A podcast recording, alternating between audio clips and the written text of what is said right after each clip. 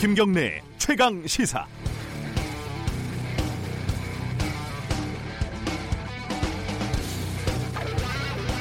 세월은 공평합니다. 40년 전 보안사와 중앙정보부를 한 손에 쥐고 쿠데타로 권좌에 오른 서슬퍼런 학살자 전두환 씨는 아흔을 바라보는 노인이 됐습니다. 시간은 냉정합니다. 80년 광주의 피해자와 남편을 잃은 젊은 부인도 힘없는 노인이 돼서 40년이 지난 지금까지 전두환 씨 앞에서 또 피눈물을 흘려야 했습니다. 기억은 무력합니다.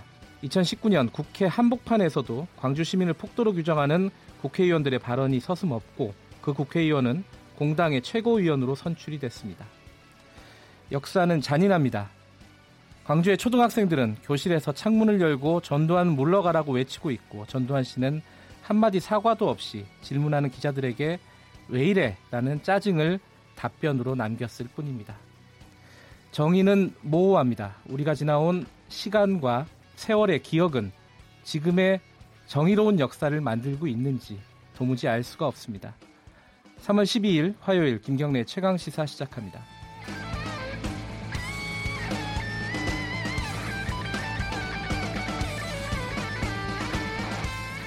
주요 뉴스 브리핑부터 가겠습니다. 고발 뉴스 민동기 기자 나와 있습니다. 안녕하세요. 안녕하십니까. 전두환 씨가 사과를 하지 않았죠?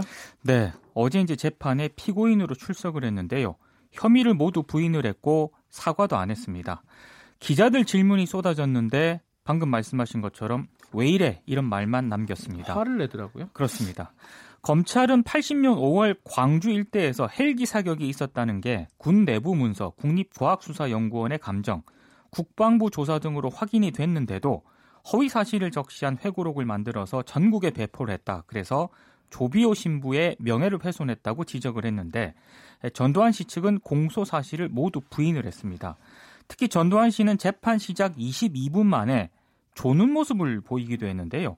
재판이 끝나기 전에 이순자 씨가 편지 봉투를 재판부에 전달을 했습니다.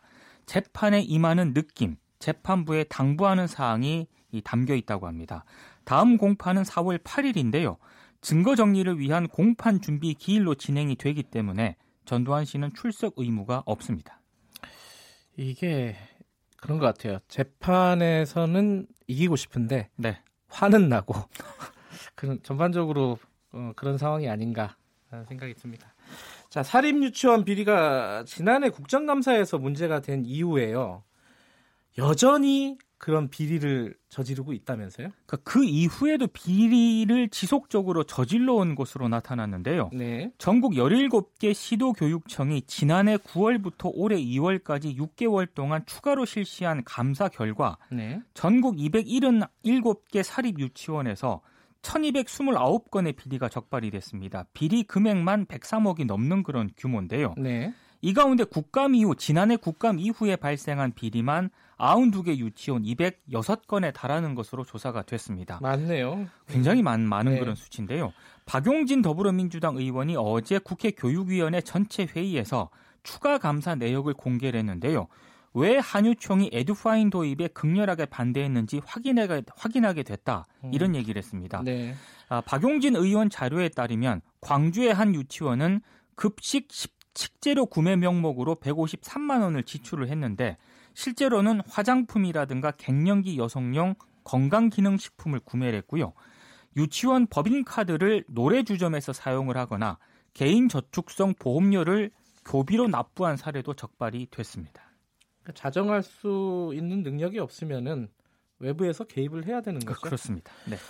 이덕선 한유총 이사장이 어, 그 계약 연기 사태 이후에 사임을 했죠 드디어. 그렇습니다. 어제 이제 보도 자료를 이제 내놨는데요. 네. 모든 것에 책임을 지고 한유총 이사장직을 사임한다고 밝혔습니다.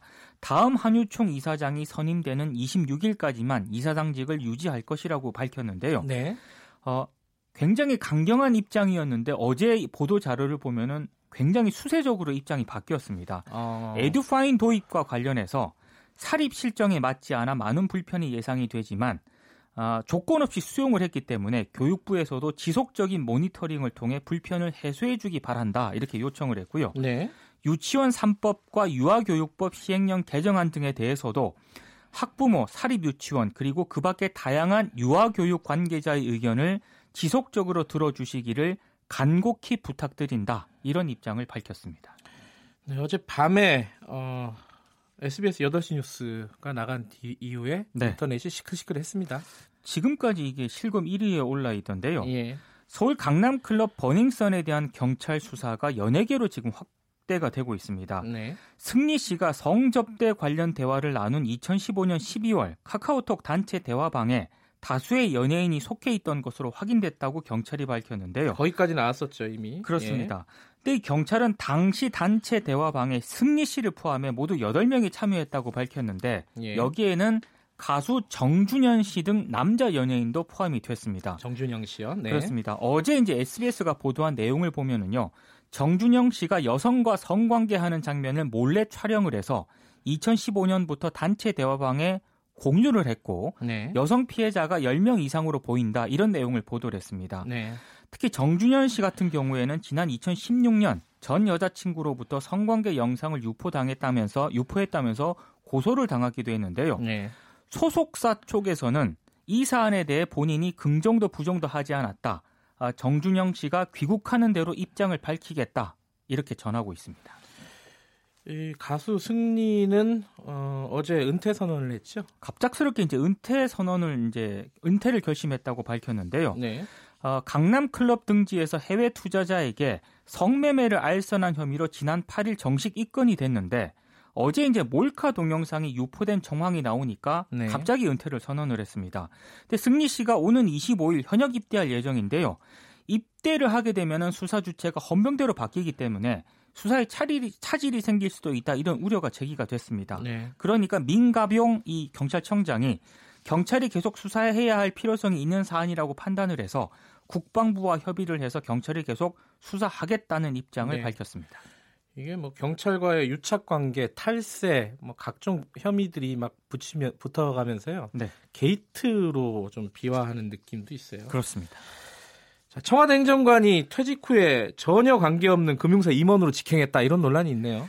정부 공직자 윤리위원회가 2월 퇴직 공직자 취업 심사 결과를 어제 공개를 했는데요. 네. 메리츠 금융지주가 최근 대통령 정무수석실 행정관 출신인 한정원 씨를 영입을 했습니다. 아, 메리츠 금융지주가 신설한 브랜드 전략 본부장을 맡아서 금융지주, 종금증권, 화재해상보험 등 3개사의 브랜드 전략을 담당할 예정인데요. 계약 기간이 지난 3월 1일부터 2022년 2월 28일까지라고 합니다. 메리츠 금융 쪽에서는 적임자라고 판단했다는 그런 입장을 내놓았고요. 네. 윤리위 쪽에서는 업무 연관성이 없기 때문에 취업에 문제가 없는 것으로 결론을 내렸다 이렇게 설명을 하고 있습니다. 예. 한정원 씨의 청와대 퇴직 시점이 지난 1월인데요. 예. 한국경제TV와 SBS 기자를 거쳐서 2017년 5월 청와대 정무수석실로 들어갔는데 문재인 대통령 선거 캠프를 취재하다가 대선 후에 청와대로 입성을 한 그런 인물입니다. 아 기자 출신이군요. 그렇습니다. 부끄럽네요.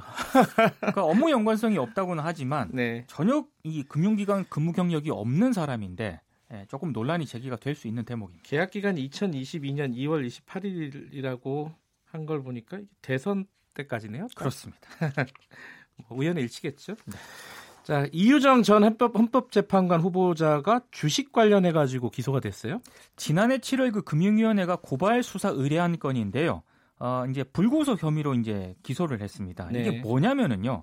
그 내추럴 엔도텍이라는 건강 기능 식품에 이유정 그 전 후보자가 투자를 했거든요. 네. 근데 한때 2015년 4월에 9만 천 원까지 주가가 치솟았는데 갑자기 또 5월 20일에는 9,270원으로 급락을 했습니다. 네. 이 과정에서 많은 투자자가 큰 손실을 봤는데 유독 이 후보자는 5억이 넘는 그런 시세 차익을 거뒀습니다. 그래서 네. 미공개 정보를 이용해서 주식 거래 의혹을 했던 것 아니냐라는 그런 의혹이 불거졌는데요. 네. 어, 이전 후보자는 불법 거래를 했다는 의혹을 의혹은 사실과 다르다라고 전면 부인을 했지만 검찰이 기소 불구속 기소를 한, 한 그런 상황입니다. 알겠습니다. 오늘은 여기까지 듣겠습니다. 고맙습니다. 고맙습니다. 고발뉴스 민동기 기자였습니다. KBS 일라디오 김경래 최강 시사 듣고 계신 지금 시각은 7시 35분입니다.